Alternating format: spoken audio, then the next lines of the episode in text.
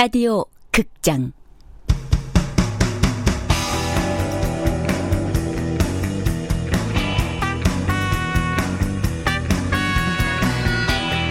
서남여고 탐정단.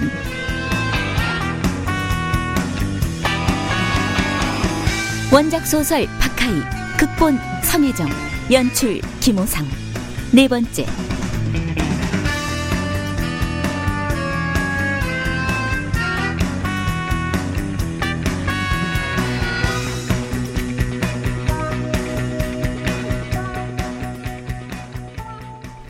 야, 라면에만 때리자. 삼각김밥도 사야 되지 않겠냐? 원 플러스 원, 원 플러스 원. 내가 정보를 제공하면 나한테 뭘 줄 수 있는데?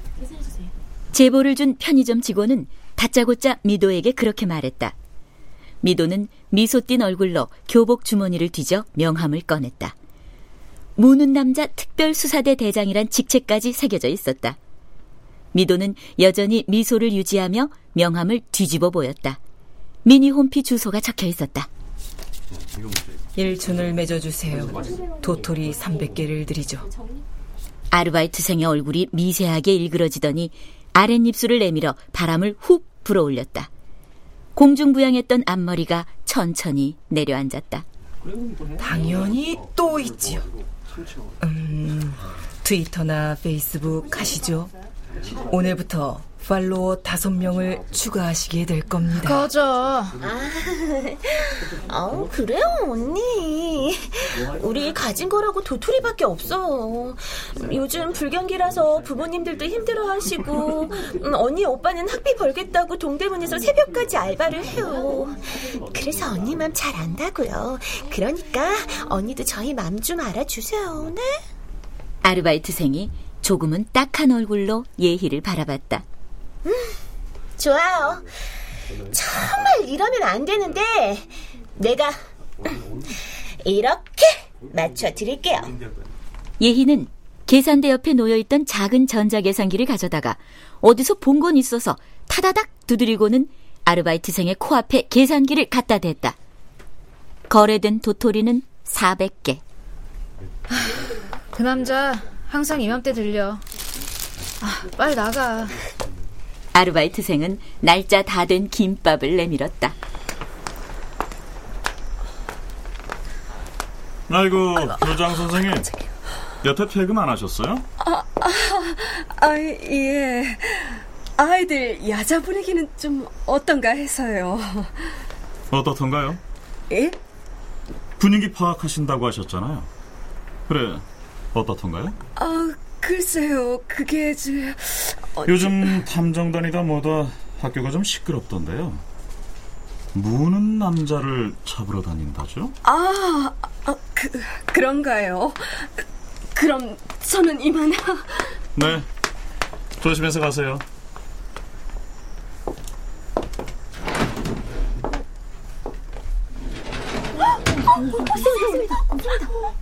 저기 끝에는 누구 자리니? 아, 안채율 자리인데요? 어디 갔는데? 그건 모르겠는데 가방 들고 나갔어요, 쌤. 아, 심유정 새 앨범 재킷 봤어? 와우 눈썹까지 밀고 뭐 하는 거냐? 소속사에서 시키는데 어떻게 하네. 그러기도 쉽지 않겠지. 삼각김밥으로 저녁을 때우고 잠복 근무에 들어간 탐정단은 벌써 두 시간째 길에서 대기 중이었다. 할 일이 없으니 아이돌 가수 품평에서 시작된 이야기는 선생님들에 대한 험담으로 이어졌고 불륜의 의혹과 은밀한 가정사, 자녀들에 대한 정보까지 이야기를 이어갔다. 어떻게 그 많은 정보를 입수했는지 채율로서는 감탄이 절로 나올 정도였다. 혹시 너희들 나에 대해서도 다 알고 있는 거 아니겠지? 탐정단실 선반에 있는 전교생 정보 파일들 거기 내 것도 있냐? 어? 어, 그럴 리가. 채율은 무심코 던진 질문이었지만 갑자기 아이들의 어색해진 표정과 공기를 놓치지 않았다. 그때 때마침 문자 수신음이 들려왔다. 왔어. 지금 들어온 트레이닝복 입은 남자야. 모두의 시선이 편의점으로 향했다. 유리문 안쪽에 나이키 트레이닝복을 입은 남자가 계산 중이었다. 검은색 민소매 티셔츠를 입은 그의 어깨에 뱀처럼 구불거리는 tribal 타투가 드러나 보였다. 맞아? 어, 맞아. 상대는 남자야. 제압하기 어려워. 미행하면서 남자의 집을 알아내자. 약속이 있거나 집에 안 가면 복장으로 봐선 집으로 갈 확률이 높아. 저 머리 부스스한 것 좀 보라고. 채율은 왜 미도가 대장인지 알 것 같았다. 평상시에는 종잡을 수 없는 4차원 몽상가 같다가도 중요한 순간에는 안전하고 현실적인 명령을 내렸다. 채율과 눈이 마주친 미도는 얼굴을 붉혔다. 너 너무 노골적으로 감탄하지 마. 아니거든?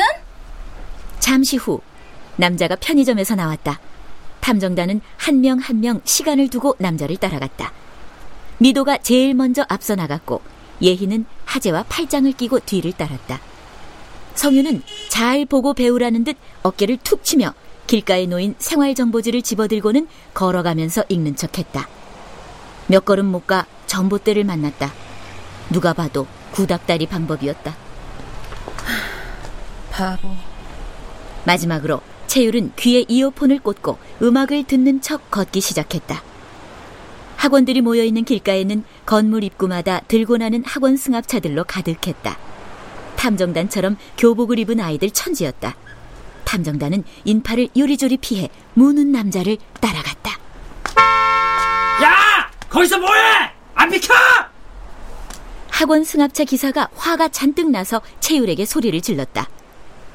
앞만 보고 걸었더니 미처 옆을 확인하지 못했다. 죄송합니다. 채율이 재빨리 사과하고 고개를 돌려 길 건너편을 바라보았다. 순간 자신을 바라보고 있는 그와 눈이 마주쳤다. 채율은 심장이 얼어붙는 것 같았다. 반사적으로 고개를 돌렸다. 실수다. 순간 휘슬처럼 미도의 고함 소리가 들렸다. 남자는 어느새 저만치 뛰어가고 있었다. 꾸준히 운동을 해온 사람처럼 남자는 가볍고 날랬다. 탐정단도 사력을 다해 달렸지만 영화에 나오는 추격신을 기대하기엔 빵 사러 매점이나 질주해본 탐정단의 체력은 한마디로 저질이었다. 채율은 심장이 터질 것 같았다. 더 이상 달렸다가는 죽을지도 몰랐다. 낙오된 채율의 옆으로 성윤이 무서운 속도로 스쳐 지나갔다. 행동대장은 아무나 하는 게 아니었다. 하지만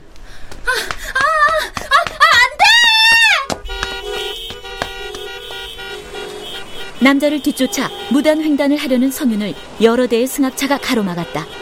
속이 타들어갔다. 다급해진 채율은 주변을 둘러봤다. 인도 옆 가로수 밑에 주먹만한 돌멩이가 눈에 들어왔다. 채율은 있는 힘껏 돌멩이를 던졌다. 남자가 거짓말처럼 퍽 하고 쓰러졌다. 잡았어? 정말로 잡은 거야? 정말로 잡았어? 이, 이놈들 인생은 끝났다. 음, 거 봐라. 엄마가 친구는 잘 사귀어야 한다고 그랬지? 꼴 좋다, 이 기집애야. 걱정하지 마, 채유라. 감옥 가는 거? 그거 뭐 대수겠니? 어차피 학교도 감옥이잖아. 급식 메뉴가 좀 구린 대로 전학 간다 생각하렴. 채율은 엄마의 비아냥과 거기에 한술 더 뜨는 오빠의 놀림이 벌써부터 들려오는 듯 했다. 미도가 정신을 잃은 채율을 붙잡아 세웠다. 남자가 쓰러진 현장에 성윤 다음으로 도착한 사람은 예희였다. 남자를 이리저리 살펴보던 예희는 갑자기 성윤의 뒤통수를 사정없이 후려쳤다. 죽은 거 아니잖아. 살아있네. 보도 위에 쓰러져 있는 남자의 가슴팍이 안정적인 호흡으로 오르락 내리락 하고 있었다. 미도는 그 와중에도 남자의 바지 주머니를 뒤졌다. 담뱃값과 라이터, 천 원짜리 두 장이 전부였다. 이, 이 사람 깨어나도 기억상실증이나 바보가 되면 어떡하지? 이쯤에서 도망갈까? 심각한 부상을 입었을지도 모르는 사람을 버려두고 갈 수는 없어. 미도는 핸드폰을 꺼내 119에 신고했다.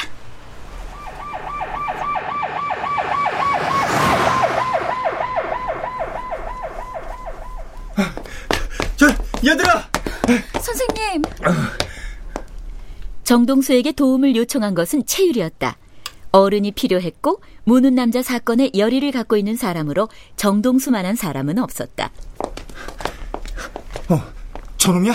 확실해? 지금 어떤 상태래? 현재로선 가벼운 뇌진탕 증상이 보이고요. 곧 의식이 돌아올 테니 그때 다시 얘기하자고 그러셨어요. 의사 말대로 남자는 얼마 지나지 않아 깨어났다. 드디어 만났군요, 무는 남자씨. 미도는 카리스마 넘치는 목소리로 남자를 제압했다. 용기를 회복한 성현과 아이들도 남자를 노려봤다. 정동수도 주먹을 그어쥐고 험악하게 인상을 썼다. 허튼 수작이라도 보였다가는 본때를 보여주겠다는 뜻이었다. 하지만 남자에게 돌멩이를 던졌던 채율은 남자가 살아준 것만으로도 한없이 고마웠다. 빵! 미도는 남자의 얼굴에 손가락 총을 쏘았다. 우리들은 서남여고 미스터리 탐정단, 서남여고 천명 여학생을 대신해 당신을 체포합니다. 무는 남자라고? 얼떨떨한 표정의 남자는 갑자기 웃음을 터뜨렸다. 처음에 당황하던 빛이 사라지자 이번에는 탐정단이 혼란스러워졌다. 남자가 정동수를 보며 손짓했다. 애들 내보내고 어른들끼리 얘기합시다. 어른들끼리. 그냥 여기서 얘기해. 애들이 놀랄지도 모르는데.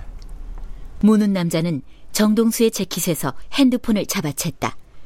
곧장 버튼을 눌러 어디론가 전화를 걸었다. 화가 난 정동수는 그의 손에서 전화기를 빼앗더니 수신인의 이름을 보고 깜짝 놀랐다. 남자는 그런 모습을 바라보며 능글맞게 웃었다. 전화기에서 흘러나오는 컬러링은 병실한 사람들에게도 들릴 만한 소리였다. 채율이 고개를 돌려 무는 남자를 바라봤다. 흐르고 있는 곡은 영화 시네마 천국의 테마곡이었다. 아, 얘들아, 잠깐 나가 있어라.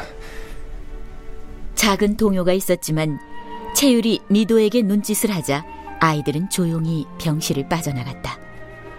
곧이어 채율은 몹시 지치고 더운 듯 교복 가디건을 벗어 무는 남자의 침대에 던져두고는 병실을 나섰다.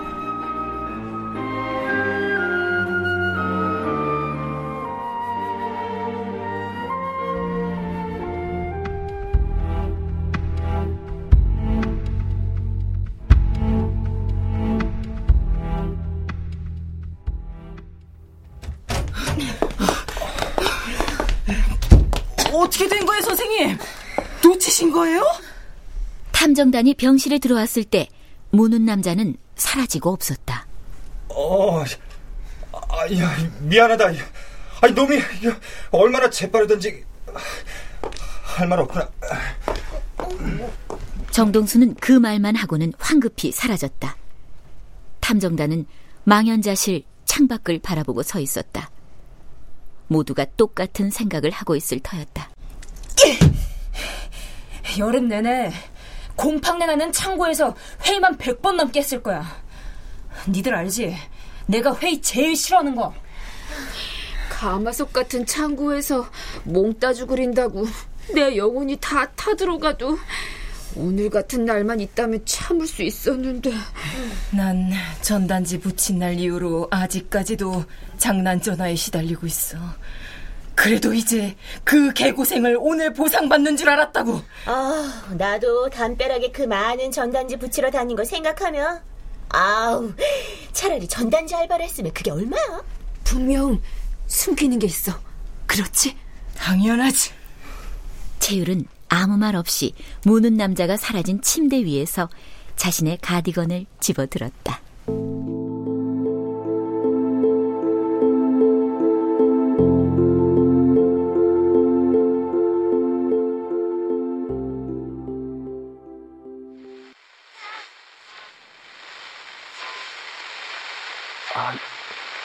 예, 교장 선생님. 이게 저기 다 무슨 일입니까? 아, 이게 무슨 말씀? 예. 네? 아, 아 그럼 예. 예, 알겠습니다. 예. 상황이 좀 이해가 됐어요? 대체, 대체 당신 얼마나 받고 짓 하는 거야? 어? 당신이 지금 무슨 짓을 한 줄이나 알아? 그 말은 방금 전 당신 상관에게 했어야죠. 다 그 아줌마 때문에 일어난 일 같은데. 그리고 나야 그 아줌마 하는 일에 경고의 메시지를 준 건데 오히려 격려는 못 해줄 망정. 채율의 스마트폰 속 녹음 파일은 소음이 많았지만 목소리를 알아듣기에는 충분했다. 나는 인터넷으로 고용된 사람이라 아무것도 몰라요. 애들 물기만 하면 돈을 준다는데 안 할 이유 있어요? 어? 아, 그리고 그 피해 입은 애들은 절대로 신고 못 할 거라고 했어요. 아, 만약 신고한다면 그 아까 그 사람한테 전화하면 된다고. 어, 그 사람이 신고를 막아줄 거라고요. 나도 알아보니까 그 사람이 바로 선업여고 교장이더만. 그 아줌마한테 전화 건 게 이번이 세 번째인가 네 번째인가. 그럼 애들을 물라고 사둔 사람 누구야? 말했잖아요. 모른다고. 난 인터넷으로 고용됐고 돈은 계좌가 아닌 퀵서비스로 받았다고요. 너, 너 정말이야? 너 거짓말 아니야? 근데 왜 아까부터 반말이세요? 아 제가 아는 단서는 한 가지밖에 없어요. 걔네들 절대로 경찰에 신고할 수 없는 애들이라고 했어요. 걔네들 절대로 경찰에 신고할 수 없는 애들이라고 했어요. 채율은 몇 번을 다시 들어봐도 실마리를 찾을 수 없었다. 탐정단과 함께 무는 남자의 병실을 나올 때 채율은 가디건 주머니 속에 스마트폰의 녹음 기능을 켜둔 채로 나왔었다. 이 사실을 탐정단에 알려야 할지는 미지수였다. 채율은 자신도 모르는 새 모종의 비리에 연루된 것이라면 자신이 먼저 풀어야 할 문제라고 믿었다.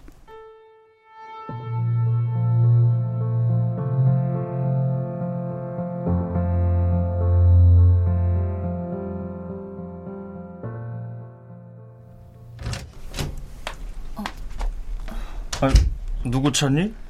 네, 정동수 선생님 어디 가셨어요? 아, 그 며칠 병가 내셨는데? 채율은 문제가 생각보다 심각한 것일지도 모른다고 생각했다. 얼마 전 정동수가 소집한 피해자들을 하나하나 떠올려 봤다. 그날 교실에 모였던 피해 학생들은 채율을 빼고는 묵시적인 유대감으로 연결된 느낌을 받았었다. 나만 모르는 나의 비리. 채율은 2학년 피해자 중 한 명인 마슬기를 찾아갔다. 슬기? 슬기 선생님 심부름 갔는데? 어디로 갔는데요? 나 모르지. 야, 어? 마슬기 좀 불러줘. 아, 뭐야. 오늘 왜 다들 마슬기를 찾아. 슬기 없어? 그럼 이거 슬기 책상에 좀 갖다 줄래? 알았다. 저, 저건... 채율은 막 돌아서 나오려다가 소름 끼치는 장면이라도 본 듯 놀라고 말았다.